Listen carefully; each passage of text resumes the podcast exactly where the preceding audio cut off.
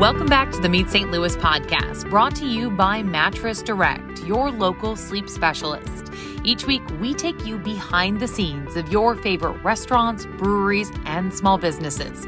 I'm your host, Alexis Zotos with KMOV. Chef Dave Owens knows chocolates. He was the chief chocolatier and vice president of Bissinger's Chocolates for years before he made a pivot to proper cannabis. He saw the opportunity to make handcrafted chocolates and candies with honeybee edibles as the world of medical marijuana was taking off in Missouri. Now that recreational marijuana is legal, the possibilities of growth are huge. We sat down with Dave at Proper Cannabis's facility in Rock Hill to talk about how he's bringing his culinary training to the world of edibles. His pre med classes from college also help, as there's a lot of science and a lot of spreadsheets that go into crafting chocolates with flavors like salted brownie batter and peanut butter and pretzel that include THC. So let's meet Dave. Get the best price on brand name mattresses at Mattress Direct. You'll get the guaranteed lowest price, and the non commissioned sleep specialists will make sure you get the right mattress for the way you get to sleep. You'll sleep better knowing you got the best price on the right mattress when you shop local at St. Louis Mattress Direct. Well, Dave, thanks for joining us on the podcast. Well, thanks for having me, Alexis. Uh, so it's been a pretty big week in uh, your industry with the legalization of marijuana here in Missouri. How have you guys been preparing for that? Well, we've been preparing since the uh, amendment passed last year, um, building up inventory, getting infrastructure in place, hiring people, things like that, just to be ready from day one, mm-hmm. which was a surprise. Right. Originally, it was going to be February 6th, and then it was the state allowed, allowed us to start on February 3rd. So, what's it been like this first week with a whole lot of new customers? You know, it's very interesting. I was in the dispensary, in our Crestwood dispensary, just the other night, and it's a different demographic of people. Sure. Um, not that you could pick someone out who has a medical card or not, but it just I was in there enough to see that this is a different group of people here mm-hmm. that's not normally here. Um, you know, there's a line, not a line out the door necessarily, but a line, and you got to wait a little longer. But uh, the team moves people through pretty quickly. Now, obviously, our podcast is, is, is food heavy, and that's where where you come into play here mm-hmm. because you are are the man behind the edibles. Right, that's that's true. Right. Um, you know, uh, I've got 40 years in food, and this is just another ingredient, mm-hmm. really, for me. Yeah, so talk to me. Well, first, let's take it back a little bit. Give me a little bit about your background. When did you get into cho- Did you always know you were going into chocolate and, and sort of the candy part of the food world, or was there a different path first? Oh, no, there was a different path first, for sure. Um, you have to follow the path that your parents want for, ah. for a little while mm-hmm. until you figure it out. Um, but once I had figured that out, I was, uh, you know, really deep into food and was cooking. All the jobs I've ever had really were cooking mm-hmm. jobs. Mm-hmm. And I owned and operated some restaurants here in town. I was partners at Cardwell's at the Plaza for 16 years. Mm. And then my wife and I had a restaurant in the Central West End uh, called Tureen. Oh, okay. And so we had that for a couple of years, and then we had the opportunity to go work for Bissinger's. Um, I had a little bit of pastry chef background, enough to be dangerous, um, but really did a lot of on the job learning there at, at Bissinger's. What they wanted was for us to bring um, a culinary bent to product development, to management, ideation, that kind of thing. How different was that from the restaurant world? Well, you only work 40 hours for the most part. that had to be a nice change of pace. That was really strange. um, you work days, you know, really strange things like that. Um, but I got used to it. I really enjoyed working for Bissinger's. Um, it was a great brand, um, still is a great brand, has a, a long history, over 300 years. So I had a lot of fun doing that. And so, wh- how did you get tapped to come along here? How did they reach out to you? Did you know you sort of wanted that next step? How did that process? I work? had um, been on the application of another cannabis group, mm-hmm. and they failed to secure any licenses. Mm. So I needed to pivot kind of quickly, and I did it the old. So you were seeking out. Well, I had met them, mm. and these folks that had another uh, this other group, and they had asked me to come on board, and I thought it was a great idea. I knew Bissinger's was changing hands. It was an opportunity to do something different while still being in the confectionery world, which I'd really grown to love. Um, but they didn't get any licenses, so I had to pivot. And luckily, the state published the addresses of everyone who got a license. Right. So I did it the old-fashioned way and sent a resume and cover letter. I love it. And luckily, the partnership um, here at Proper owned this building, and so they were getting their mail. Hmm. That's always helpful, That's right? the only. That was the reason. Because you sent a physical, ma- you I mailed a a- resume. physical piece of paper, two pieces of paper, in an envelope, and I out of the twenty-five that I sent out, I got twenty-three of them back. This is this is honestly sparking like flashbacks to like when I first applied for TV jobs and I sent physical DVDs out to Mm-hmm. 65 TV stations across the country. People don't really do that anymore. No, not so much. Um, but it was the only way I knew how to get in contact with these folks. And so they said, Oh, they reached out to me and said we. And I immediately went in that the day that they opened the envelope. and I went in for an interview and we talked. And um, I think uh, our views of how the the uh, program would roll out were were aligned. Um, I learned a great deal from from the team there, and uh, Yeah, what really was want- your vision? What did you imagine this sort of new world uh, would look like, and how you could bring that culinary background into something that was was really just getting started from the ground up, at least here in Missouri? Well, really, quality was number one, and, and producing products that were the, the best that we could produce, using real fruit in the gumdrops, real European chocolate in the chocolate bars, um, making them taste good, um, taste excellent, and um, like I said, just using cannabis as another ingredient. Uh, at the time, before it was you know, recreationally legal, it was just medicinal, and so it was really going for those patients who were going to use this as, as medicine. And I felt that why shouldn't they have something that tastes great and that they enjoy? Um, so that goes the same with adult use now. I mean, why can't it taste great and, and be something someone enjoys? In fact, we get a lot of comments. Why can't you make non uh, infused products so that I could have? so they just want your chocolate now. Well, now they just want the chocolate and the gumdrops, but but so they could have one or two infused pieces and then roll into non-infused so that you don't. Is that overdose. something that you guys are have Oh thought no, about? no, not really.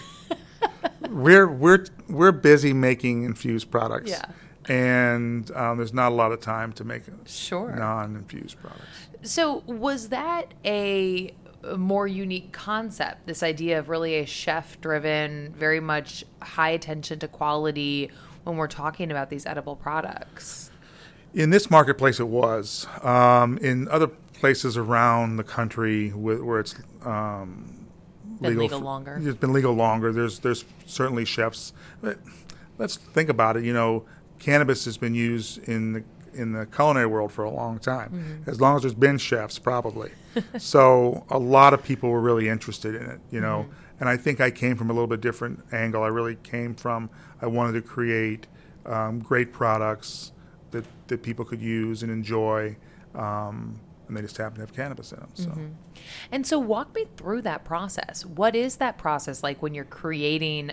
Let's say, let's go with the chocolate bars, um, and using cannabis as an ingredient. How do you make sure the ratios are right? That you're tasting the chocolate. That walk us through that process. Yeah, sure. It involves a lot of spreadsheets and, and math. Mm. Okay. So kids stay in school and learn If you math. want to make chocolate, you got to do right. math. you got to do math, and so spreadsheets are really important. And once that was all kind of developed, and we could plug in the information, um, and and then through um, testing, which we have, everything's mandated to be tested Sure. here in the states. So.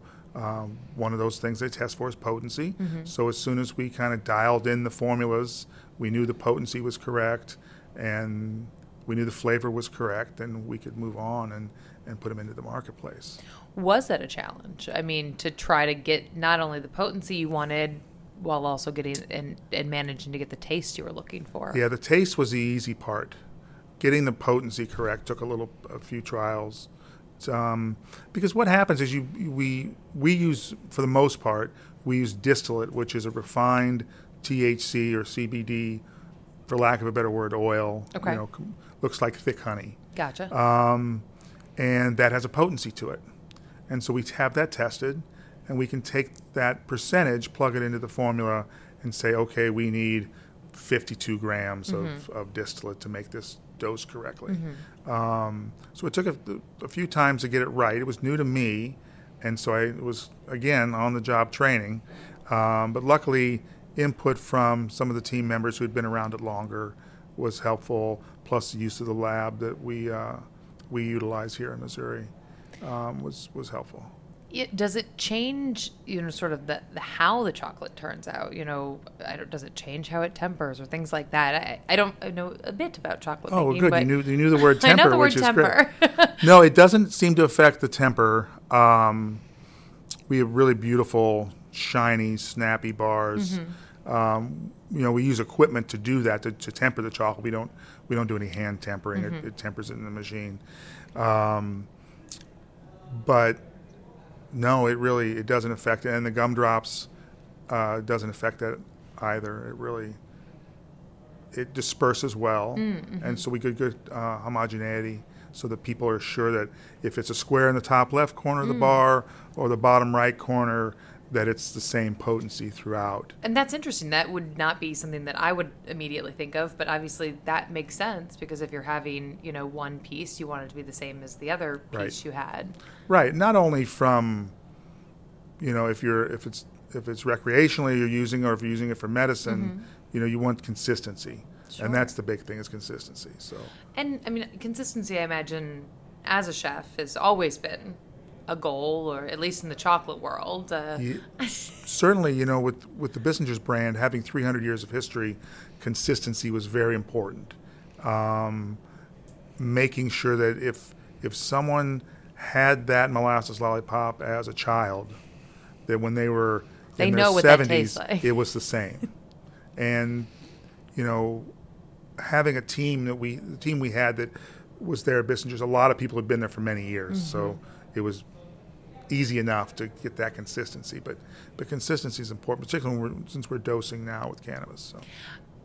did kind of coming into a new venture give you an opportunity to sort of break out of that mold that you had been in? I mean, obviously, Bissinger's a brand that is so well known and loved, and as you said, people want that same taste that they had as childhood. Was this an opportunity to kind of try something new for your creative skills? Oh, certainly, because it was a blank slate when we started, and um, how we went about it is that basically I just I have a spreadsheet. I come up with flavor ideas, plug them all in, and then start to whittle them down um, to a, a number that can be approved by the team, so we can sample with the team and everything. So um, it was a blank slate, though, and so that was a lot of fun to develop those flavors.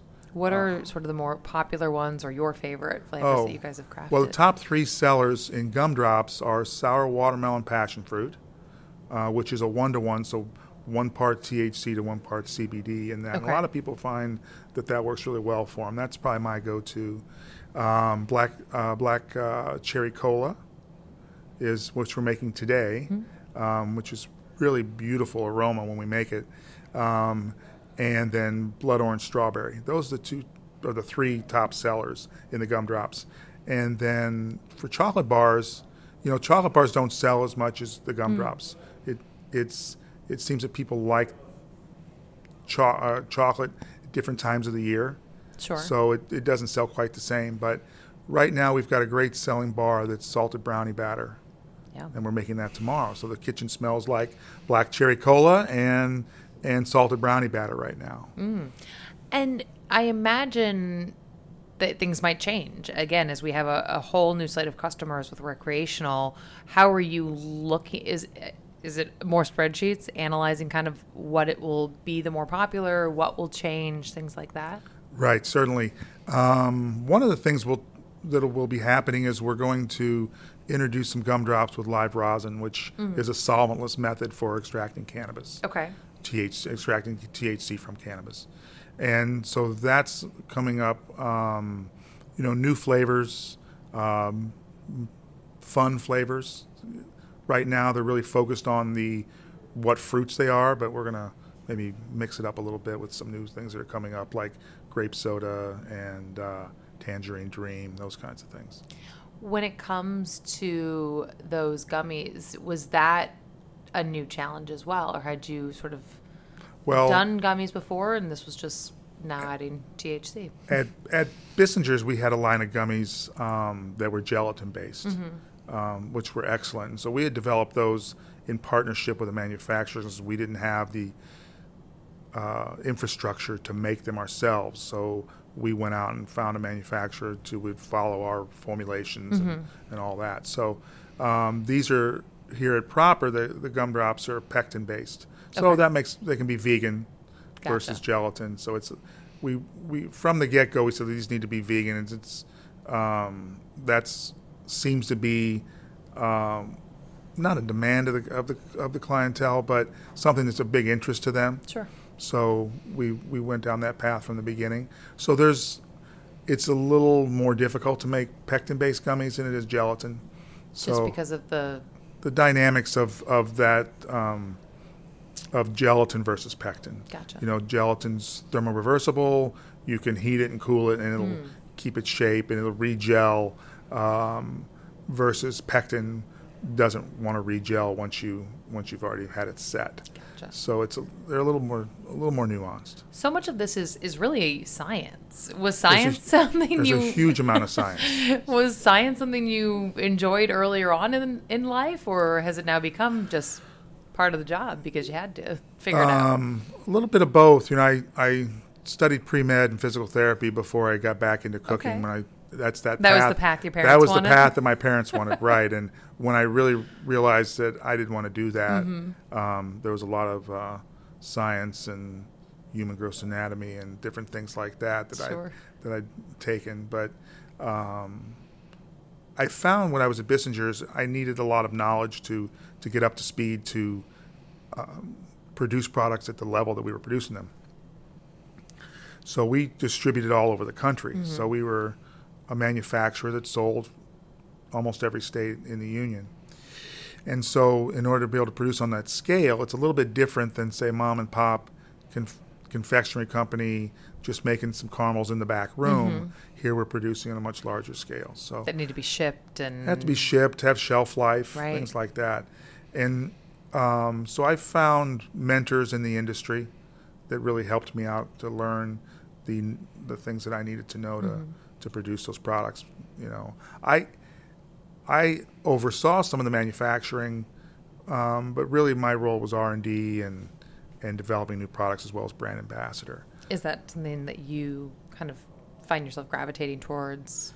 I, I like yeah, that, I like representing a brand. The R and D, and I like representing a brand. Um, I like creating new new things. Uh, you know, the it's the day in and day out of manufacturing. You know, we we make gumdrops four days a week, chocolate bars one day a hmm. week, and that's what we do every week. Um, but when we get to make new stuff, that's yeah. that's exciting. Bringing those to market. Well, and branding is is such a no matter what part of the culinary world you're in, or really any part of the world in general, branding is such a key component. And you guys here really have kind of honed in on a brand. Oh, we definitely have. We've got a great brand team that has have developed um, something that is, I, th- I think, as good as anything in the state, anything in the country. You know, if you look at the packaging, it's beautiful. The, um, the all the components that go with it, they've done an excellent job of, of bringing that to life. What would you say has been the the biggest lesson learned in your career that is kind of helping you in this sort of new path and especially as we enter kind of a new era of uh, legalization in Missouri? Well, something I've learned later in life, not early in life, because you know, chefs, we, you know, there's a there's a stigma there of chefs throwing things and yelling mm-hmm. all the time and being volatile, and you know, certainly in my younger days, I may have been a little bit more like that, mm. but over time, uh, being calm and not getting flustered is is is the uh, is the key, I think. How do you kind of take those lessons to the team here? Um, first off, treat them with respect. You know, I've got a great team, one of the best teams I've ever had, and they um, they do a really good job, and they know their role, and uh, uh, do that do that role day in and day out, and and so by treating them with respect, letting them do their their jobs, but yet guiding them uh, as needed is is um, a recipe for success, I think. Do you ever miss the restaurant world? Oh, some days. some days I do, and in fact, it's funny you bring that up because we're working. i we're working now on an infused dinner for some of our uh, key clients, mm-hmm. and we hope to have a, a, series of those throughout the year. Um, but the first one up, I'll be doing, um, like I said, for these key clients, as well as I've got a roots dinner um, coming up at Tempest Oh, uh, cool. Over on both of these are going to be at Tempest. Oh, neat. Um, over there in the Grove, which is for our listeners has kind of transitioned into sort of a, a pop up. Yeah, to an event space. space. Yeah, they do a lot of different things, and I know Vito, the chef there, Vito Racanelli, really well, and he invited me to do a dinner, and then we said, well, we need to get an infused in around the books too, so. So you're doing a non-infused one and an infused yes. one. As you're thinking through, because I was going to ask you about infused sort of cooking which I have already seen sort of pop up more and mm-hmm. more, especially in our area. Um, how do you uh, approach that? How do you approach crafting a menu that's infused? Um, first off, I write the menu and then figure out what the infused component's going to okay. be. Okay. So you figure uh, out what you want to serve and then how yeah, then to right. infuse it. Um, whether that's a bit of herb oil or a sauce or you know I because at, at, these dinners I what we've we've talked about is giving folks the option to control the dosage. Mm. You know, maybe the the whole meal's 20 milligrams, which for some people that's a lot, for some people that's very little. Um, but giving them the option to kind of dial it in and out and make it easier versus, hey, here's here's a uh, a dish that's already everything's in it. Mm-hmm. You can't change it. You can't do anything. So it's just trying to be flexible with the with the customer, um, the person who's going to be sitting down to to partake in that meal. Um, so starting with the food and, and what we want to serve and what's seasonally appropriate, and you know, um, dusting off the the savory chef. Yeah. Um, yeah. Do you still? I mean, do you cook a lot still at home? We cook a great deal. My wife's a chef also. Mm and so we cook pretty much every day, and we cook a lot for not just in the household, but we give a lot of food away just because we cook. just because you cook a lot. Yeah, and so and so there's opportunities there. There's there's things that we've maybe have done in the past or um, would like to do now. Mm-hmm. Uh, right now, uh, fermentation is something we're really into, and so we're doing a lot of things with that. And you might see some of those things on the on the menus. How does you know, and I don't know if it's different than sort of how you've established it while making chocolates, but how does cooking with cannabis, you know, when it's a more savory dish, does that change flavor, cooking thing, ability? Yeah, it it, it changes depending on how the cannabis is going to be introduced. Mm-hmm. If we're making cannabutter or canna oil mm-hmm. or sugar or whatever it is, where it's got a lot of the plant components still there. Yeah. You know, it's going to taste like a plant. It's right. going to have the, the, chlorophyll. There's still chlorophyll there, and all those things. So it, it's more herbaceous. You know, depending on the strain, there's different terpenes involved, and so um, you know the flavor could could be affected. Mm. So that's one thing to be cognizant of is if you're going to use whole flower to infuse. If you're using um, like the live live rosin that we're going to use, um, most likely, it's got a lot of flavor to it, mm. But it's in a liquid form, so we can dose easy that way. And then we use distillate in the gum, most of the gumdrops and mm-hmm. chocolate bars now, which is that refined oil, which really doesn't have much flavor or taste. So, so my one question then is, as a chef, as you're tasting the food you're preparing, does that change how you're doing that tasting it while you're cooking with infused product? Yeah, you gotta Yeah, you got to be very cognizant of how much you're you're you're tasting because um, that could add up real quick. Right. Well, you know, and I imagine that's something as a chef you're used to doing along the way as uh, while cooking. You know, if you've cooked long enough, most of the time you just cook. You just cook. You're not. You don't taste every every every bite of every dish. You know, you mm-hmm. taste a few key components, and then you know that it's come together. You're not probably sitting down with the half roast chicken with the with the sauce and the grits and the whatever mm-hmm. the dish is. You've you've tasted the components and know that that's going to come together. together. Yeah, and you know because I maintain a vegetarian oh okay lifestyle and have for 30 years, so there's plenty of things I don't taste. Mm, yeah, that makes sense. I just make them. You just make them. You just you know how to cook it. Right. So. so you can you can pass those tasting duties along to other people too. Sure, to, sure. So. so. did you? So after your your pre med days, did you end up going to culinary school before I, getting back getting into the restaurant world? I did. I went to Forest Park Community mm-hmm. College, which still has one of the best programs in the country.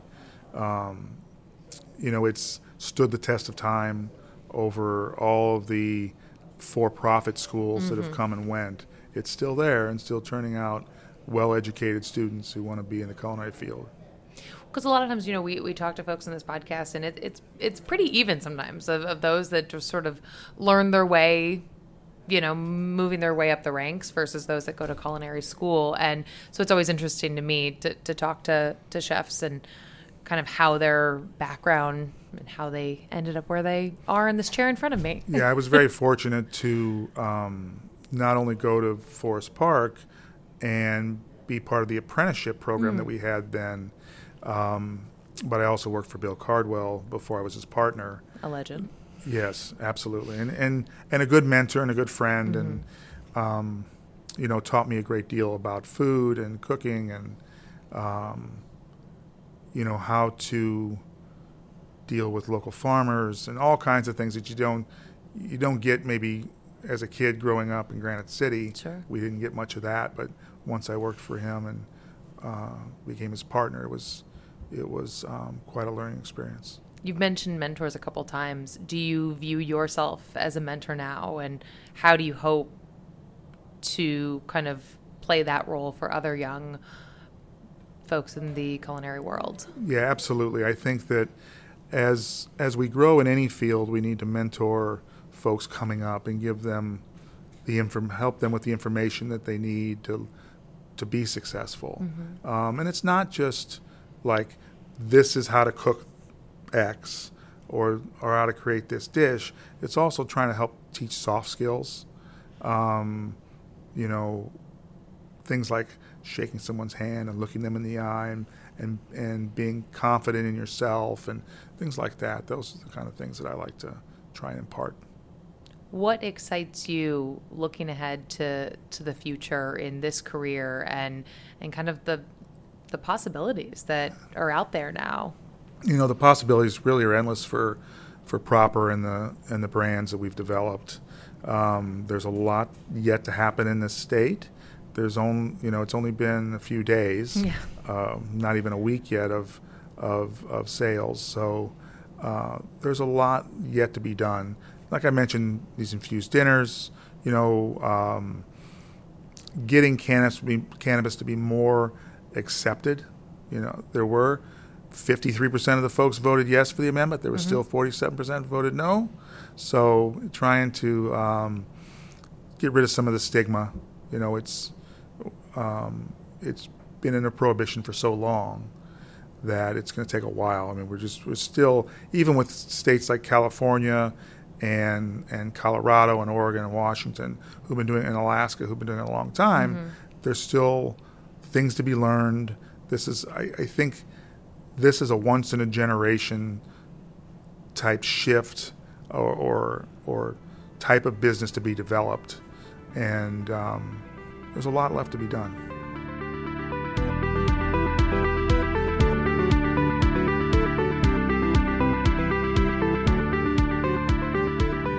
Remember, Missouri has legalized recreational and adult use marijuana for those over the age of 21 or with a medical card.